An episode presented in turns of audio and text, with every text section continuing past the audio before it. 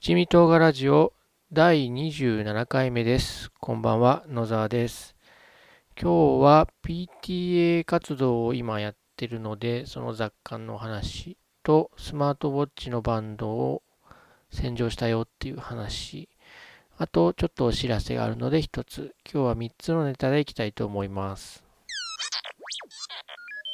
一つ目は PTA の話ですね。えっと、上の子の学年で今 PTA 活動の役員になったので、それで動いてます。えっと、うちの学校のしきたりなのか、まあ慣例ですよね。慣例なのか、あれなんですけども、今6年生までで必ず1回理事をやることっていうふうになっています。で、理事は1クラス5名選出されて、で、その学年における理事として学年理事っていうのが5名中2名で、あと専門部と言われる別の PTA 活動があって、保健部、教養部、あとなんだっけな、なんか 忘れちゃった、なんかがああるんですね。えっ、と、で、えっ、と、僕は学年理事というのをやっています。えーで、なんか、学年理事だとですね、2つぐらい主に大きなことがあって、1つが、あの、学校の文化祭みたいな、小学校なんですけども、文化祭みたいなお祭りがあるんですね。まあ、文化祭っていうよりは普通に、あの、近所の町内会のお祭りのような感じのお祭りが秋にあって、で、そこで、あの、子供を楽しませる、あの、出し物があるんですけども、お化け屋敷とか、まあ、輪投げみたいなやつとか、あと、くじ引きとか、えっと、スライム作りっていうような出し物っていうんですかね。まあ、お店の屋台で遊ぶ感覚のものがあって、あとは食べ物系があって、揚げパンだとかフランクフルトだとか焼きそばが出る、まあそういうお祭り、遊べるお祭りがあります。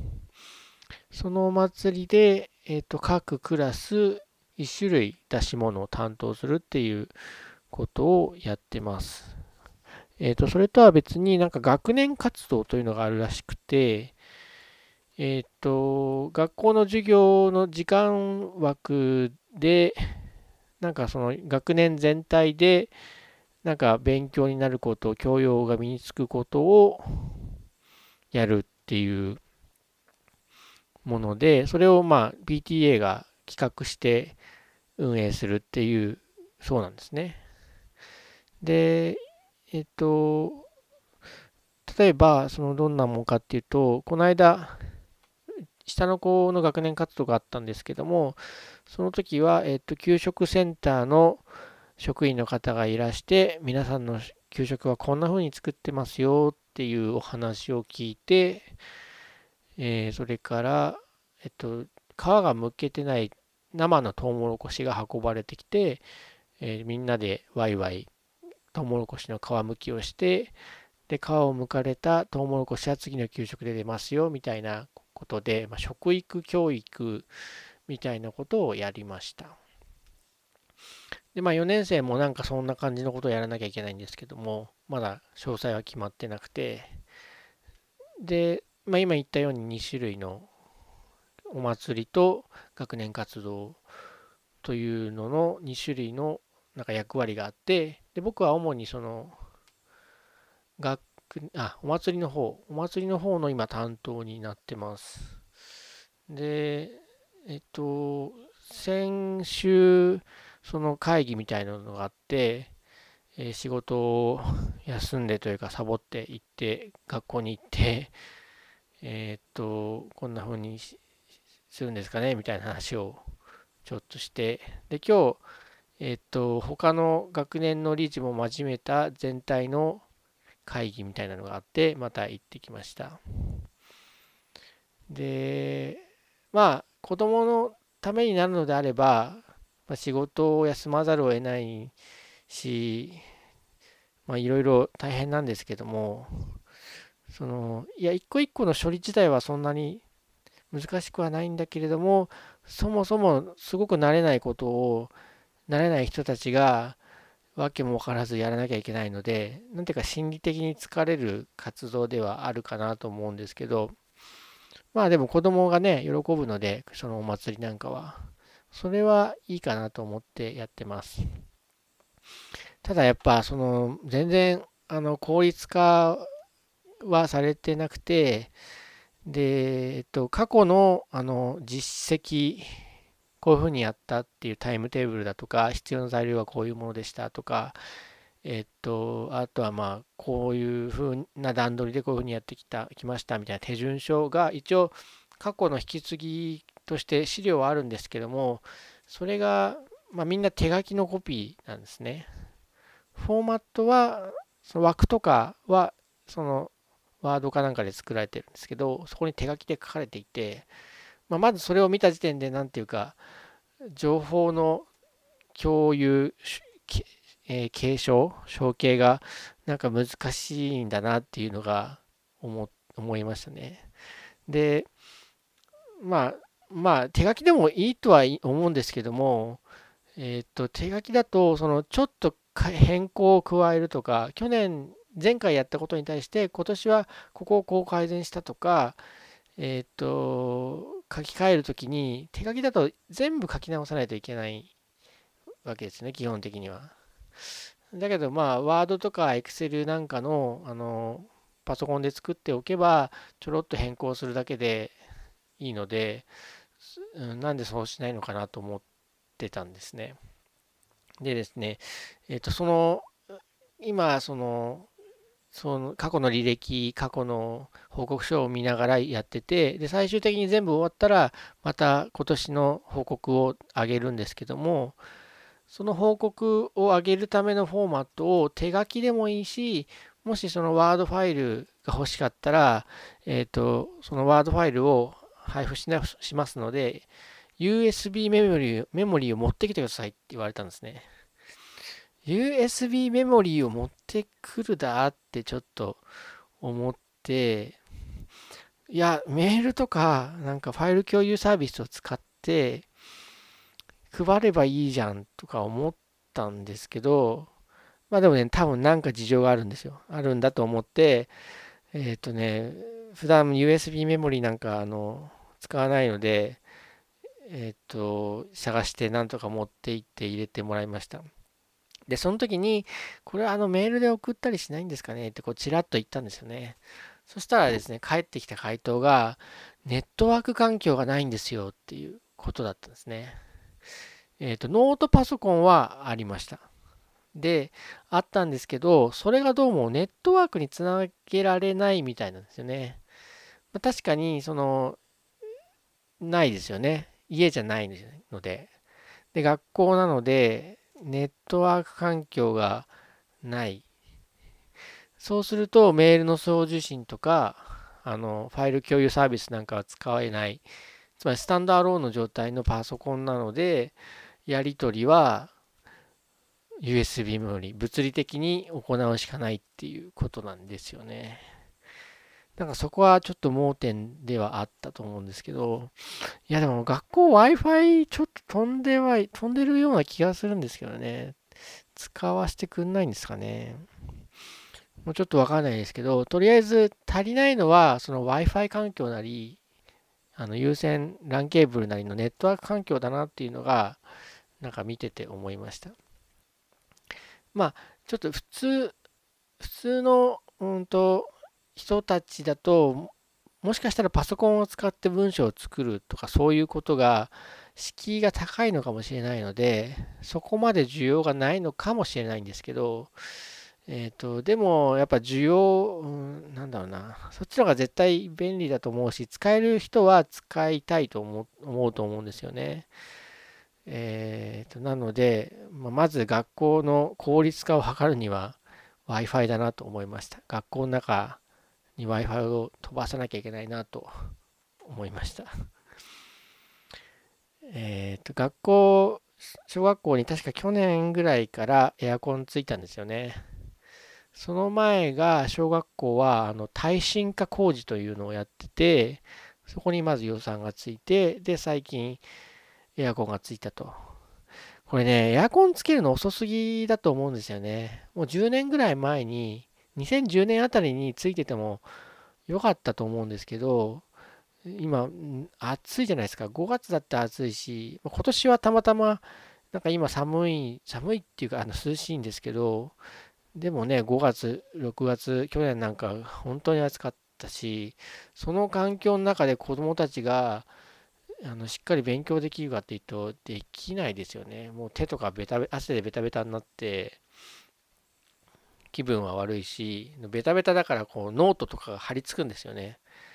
あの、書いてたりすると。そういうところもいちいち煩わしいので、もっと早くエアコンをつけてあげてほしいなと思いました。その、まあもう4年生なので、あの、新鮮味はないんですけど、子供、上の子が小1の時に授業参観に行って、あの、うわーって思ったんですね。えっ、と、何がうわーかっていうと、僕が子供の頃のなんか学校と変わってないなっていうふうに思ったんですよね。僕が小学校、僕平成元年に小学1年生だったんですけど、だから30年、30年なんかほとんど進歩が見られないっていう感じだったんですよね。まあ、まず建物自体が古くなってるし、今の IT が当たり前の時代にそういう環境が一切なさそうな感じ。一応コンピュータールームとかあるらしいんですけど、教室、それぞれの教室レベルではなんかそういう設備がなくて、で、例えば今だったら、そのちょっとはプロジェクターでこうスクリーンにあの何か絵とかイラストを映して、それを、それに対して、えっ、と、これはこうだよ、あれはああだよって言ったりとか、それがリアルタイムになんか動かせたりして、二次元の教科書の中の絵でしか見れないものがもっとあのタンジブルに見えるようにして視覚的にその学習を助けるというようなことをしてもいいと思うんですけど、まあ、そういう設備まずないですね。なんか一つのフロアに1個共有の、えー、と少し大きい液晶テレビがあってキャスターがついててガラガラガラガラ持って移動するみたいなことができたりとか、あと一応教室に1個 iPad が配られてるみたいで、その iPad でなんか先生が記録として写真を撮ったりとか、なんかなそそこ、そういう、そこはちょっと使っている感じではあるんですけど、なんか使い切れてないなというか、勉強に活かせてなさそうな感じなんですよね。本当にこの国は子供にお金をかける、かけないなっていうのが、あの、まざまざと感じました。はい。で、まあ PTA 活動自体もなんか球体依然としてるなっていう感じで、そのさっきのお祭りであるとか、まあ、学年活動なんかは親も子供と一緒に楽しめるし、まあ、子供自体が楽しいと思ってくれるのであれば頑張れると思うんですけど、ちょっと結構そうでもない PTA 活動っていうのもあって、なんかその市内の、市内で、市内の保護者向けに、こう、どこかからこう、偉い先生を呼んできて講演をしてもらうと。で、その講演をしてもらうんだけど、お客さんの入りが悪いから、動員がかかるみたいな、それがなんか教養部かなんかの人たちに声がかかるっていう話があって、人数合わせで生かされるのはどうかなと。PTA だからっていう理由でそういうふうに同意されるのはどうかなって思ったり、あとなんか工場とか、ねうんと、どっかバスで旅行に行ったりするんですよね。PTA の人たちが。まあ、研修っていう名目で、まあ、何かしらを学んでくるんだろうとは思うんですよね。ですけども、それもなんか子供のためになってんのかっていう気がして、いやまあ、あの他のねあの親御さん保護者の人と一緒に親睦を深めるっていうことにもなるのでいい人はいいと思うんですけどでもそれもちょっと数合わせで来てくださいみたいな話もあるらしいのでそういうのはちょっと子供のためにもなんないしやらされる方は苦痛だしっていう感じでどうなのかなと思いますね。あとね、ベルマークがね、うちの小学校廃止されたんですよ。1年前か2年前に。あこれはいいなと思ってたんですけど、なぜか今年また復活するようなお手紙が来て、何をやってるのかなと思ったりしました。まあ本当、子供のためになるのであれば、PTA 活動もそんな苦じゃないんですけど、なんかそうでもない、昔からこういうふうにしてるからとか、何か建前があって、動員しないと恥ずかしいからみたいなのはちょっとやめてほしいなと思います。あ、そうだ。あと理不尽だなと思ったのが、運動会を開催した時に、その来賓の人が来るんですよね。だから、近隣の、あ、その市の市議の人とか、あと近所の自治会の自治会長さんとかが来て、あの本部のテントの下でなんかお茶を飲みながら観戦されるんですけど、その方たちへのお茶出しが PTA の役割なんですよね。これもどうかと思うんですよね。そのまあお客さん来たらもてなさないといけないとは思うんですけどその自分の子供の競技をこそ見るために運動会には来てるのになぜなんかよく知らない人たちに対してお茶出しをしないといけないのかっていうそこがねなんか嫌だなっていう今感じをしててしています。まあもうちょっとまだもうちょっとというかまだこれからも PT 活動やっていくのでまた何か思ったことがあれば喋ってみたいと思います。お次はスマートウォッチのバンドを洗浄した話ですね。えっ、ー、と時計としてですねフィットビットバーサっていうスマートウォッチを使っています。これあの、まあ、時計なんですけどもあのスマホと連動しててスマホに来た通知が時計にも来るとスマホの振動ってあの気づかないことが多いんですけど手首でブルーっと来てでどういう通知が来たか LINE が飛んできたとか、えー、とメールが来たとかうんとそういうことがちょちょっとその時計のちっちゃい画面ですけど、見れるようになってます。で、それ、やっぱ便利なので、あの年中つけてるんですけども、暑くなってきてですね、汗もよくかくようになって、で、臭くなってきたんですよね、その時計のバンドが。時計のバンドが布製で、で、基本、時計のバンドなんか洗わないじゃないですか。で、冬場とかは全然気にならないんですけど、まあ、暑くなってくると多分菌、雑菌が繁殖して、なんか酸っぱい匂いがするなと思って、クンクンクンクンして調べてみるとど、自分の手から酸っぱい匂いがすると。で、もっと近づけるとやっぱり臭い匂いがすると。で、で元はどこだっていうと自分の手首でそのスマートウォッチのバンドなんですよね。で、そのバンドが腕にも接触してるので、バンドを外して腕自体を嗅いでみてもやっぱり臭いっていう感じです。えっ、ー、と、このバンドが臭くなる問題は昔からあって、その今のフィットビットっていうスマートウォッチを使う前は、あの、なんだっけな、ペブルっていうスマートウォッチを使ってたんですね。そのペブルの方は、えっと、バンドが革製のバンドだったんですね。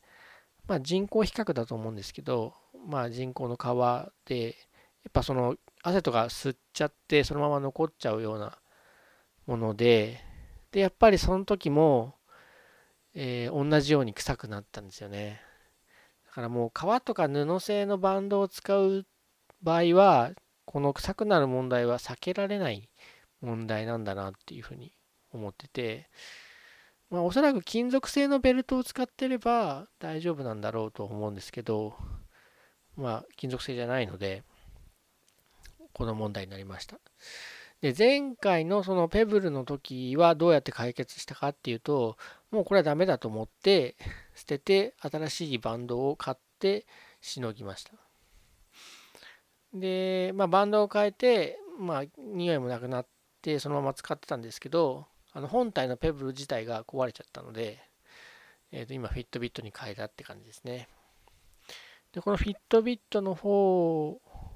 もは使って今1年ぐらいですかね。なんですけど、やっぱり夏場になるとどうしてもこの匂いが出てくるということで、で、まあバンドを買うっていう選択肢もあったんですけども、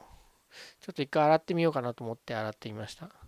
で、普通の洗い方だとやっぱダメなんですよね。あ、違う。そっか、あの、前のバンドは革だったんで、ちょっと洗うっていうことが躊躇されるというか、革って基本的に洗わないですよね。洗えない構造だと思ったので洗わなくて、で今回は布製だったので、まあ、洗えるかなと思って洗ってみました。一応あの、その時計本体からバンドは簡単に外せるような構造になっているので、外して、で、普通に洗剤で洗っただけじゃダメだろうなと思って、あの、漂白剤を買ってきました。酸素系漂白剤で粉末タイプのやつで、えっ、ー、と、オキシクリーンっていう商品名のやつを買ってきて、えっ、ー、と、ヨーグルトの空き容器に、その酸素系漂白剤の粉を入れて、で、60度ぐらいのお湯を注いで溶かして、その中にジャボンとバンドだけ入れて、で20分ぐらい放置したんですよね。で、それ引き上げたら、まあ、見事に綺麗になってて、で、なんていうか、その、うん、その漂白剤の液体の表面に、こう、ドロッとした黒っぽい何かがついてて、おなんか、汚れがごっそり取れたみたいな感じになってました。なので、バンドが布製であれば、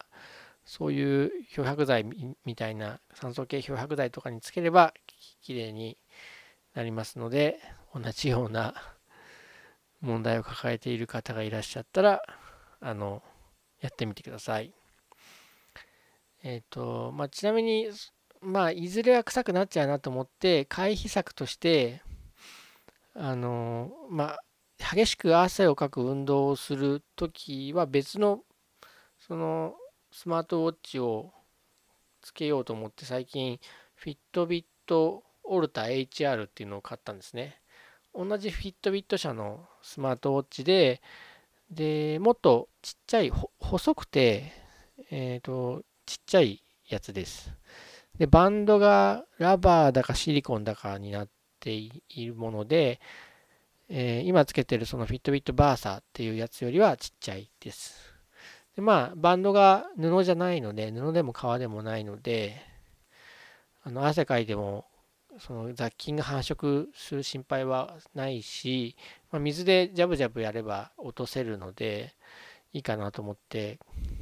ちょっと前に買ったんですけどまあちょっと手遅れでしたね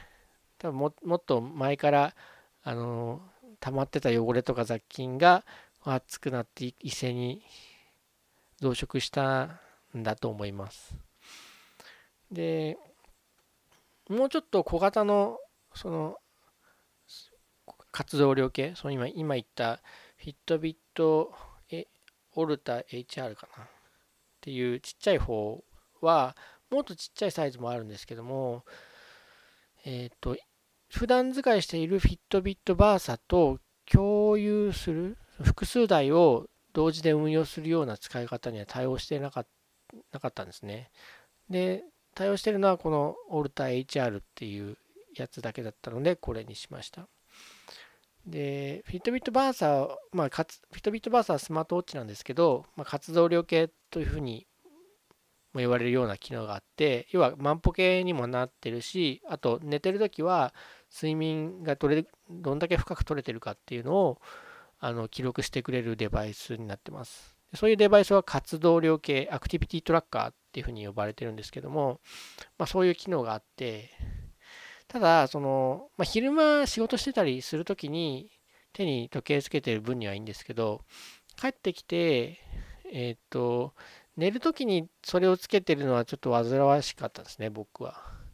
なので、本当は睡眠の状態なんかもそういうので記録して、あの、どれぐらい眠れてるかなっていうのをチェックしたりしたかったんですけど、やっぱちょっと邪魔なので外してて、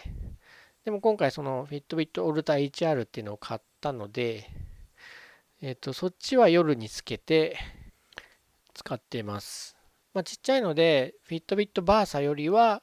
そんなに気にならないですね。うん。ただ、毎日つけてるかっていうと、やっぱり忘れちゃったりとか、あと、その小型のフィットビットオルタ HR であっても、やっぱ手首になんかあると気になるっていう感じで、つけて、つけたくない、つけて眠るのが嫌だなっていう思う時もあるので、まあ、完全に毎晩睡眠が取れてるわけではないんですけども、まあ、まあ、よりは取れるようになったと。あと、えっ、ー、と、まあ、激しい運動した時、する時なんかはもう確実に大汗かくので、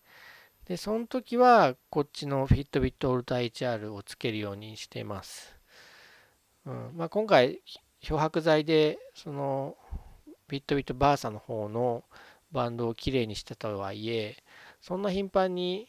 洗浄するのも面倒なので、できるだけ汚したり、汗かいたりするときは、バーサは使わずに、オルタ HR の方を使おうかなというような感じで運用していくつもりです。そんなわけで、えーと、今日は2つの話題についてお話ししました。えっ、ー、と、あと1個ですね、あの最後にお知らせがあるんですけども、えー、このポッドキャストとは別に、えー、新しいポッドキャスト番組が始まりまして、えそこで、えっ、と、もう一人の方と一緒にお話しさせていただいています。えっ、と、新しいポッドキャストの名前は、ライトキューブゲーマーズという名前で、えー、パパラジオの虹パパ生活さんと一緒にお話しさせています、させていただいてます。えっ、と、まあ僕は全然ライトゲーマーなので、とかゲーマーなのかっていうぐらいライトなゲーマーなので、あの、ゆるく軽く浅い知識で ゲームについて喋っていこうと思ってます。えっ、ー、と、今のところアンカーを使って1回目、2回目が配信されています。なので、えっと、アンカーで聞いて、あ、アンカーで聞かなくてもいいんですけど、えっと、なんか僕のツイッターとかニジパパさんのツイッター経由で なんとか探してみてください。えっと、公式のウェブサイトがあって、そこで音声だけ聞くこともできるし、そこから RSS のリンクも貼ってあるので、えっと、お手数なんですけども、自分で使っているポッドキャストアプリにその RSS の URL を登録してもらって聞いてもらうことでも可能です。えっ、と、まだ、あの、Apple の方には登録が、審査が通ってないので、iPhone に初めから載ってるポッドキャストアプリで、ライトキューブゲーマーズを検索しても出てこないんですけども、その RSS を直接登録していただければ iPhone のポッドキャストアプリでも聞けます。えー、というわけで第27回でした。ご意見ご感想は、えー、ハッシュタグ七味レイディオ 7mi ラジオ RADIO ですね。か、えー、ハッシュタグ漢字で七味、ひらがなで唐が、カタカナでラジオ、七味唐がラジオでお願いいたします。あ、そうだ。そのにじパパさんが、ハッシュタグ七味唐がラジオでつぶやいてくれたので、えー、一つ紹介しておきます、えー、最新回から聞き始め、現在7話まで遡りました。一人語りなのに説明が上手といただいております。ありがとうございます。えー、七味唐辛ラジオでつぶやいていただいたのは、これが2人目ですね。1個目は、えー、関口くんが来月鼻から胃カメラやるけど、鎮痛剤使うか、てんてんてんってやつですね。ありがとうございます。えー、っと、ハッシュタグつけてつぶやいてもらった場合は、こんな風に番組で読む可能性がありますので、ご了承ください。読まれたくない場合は、DM で送っていただいても構わないです。それではさよなら。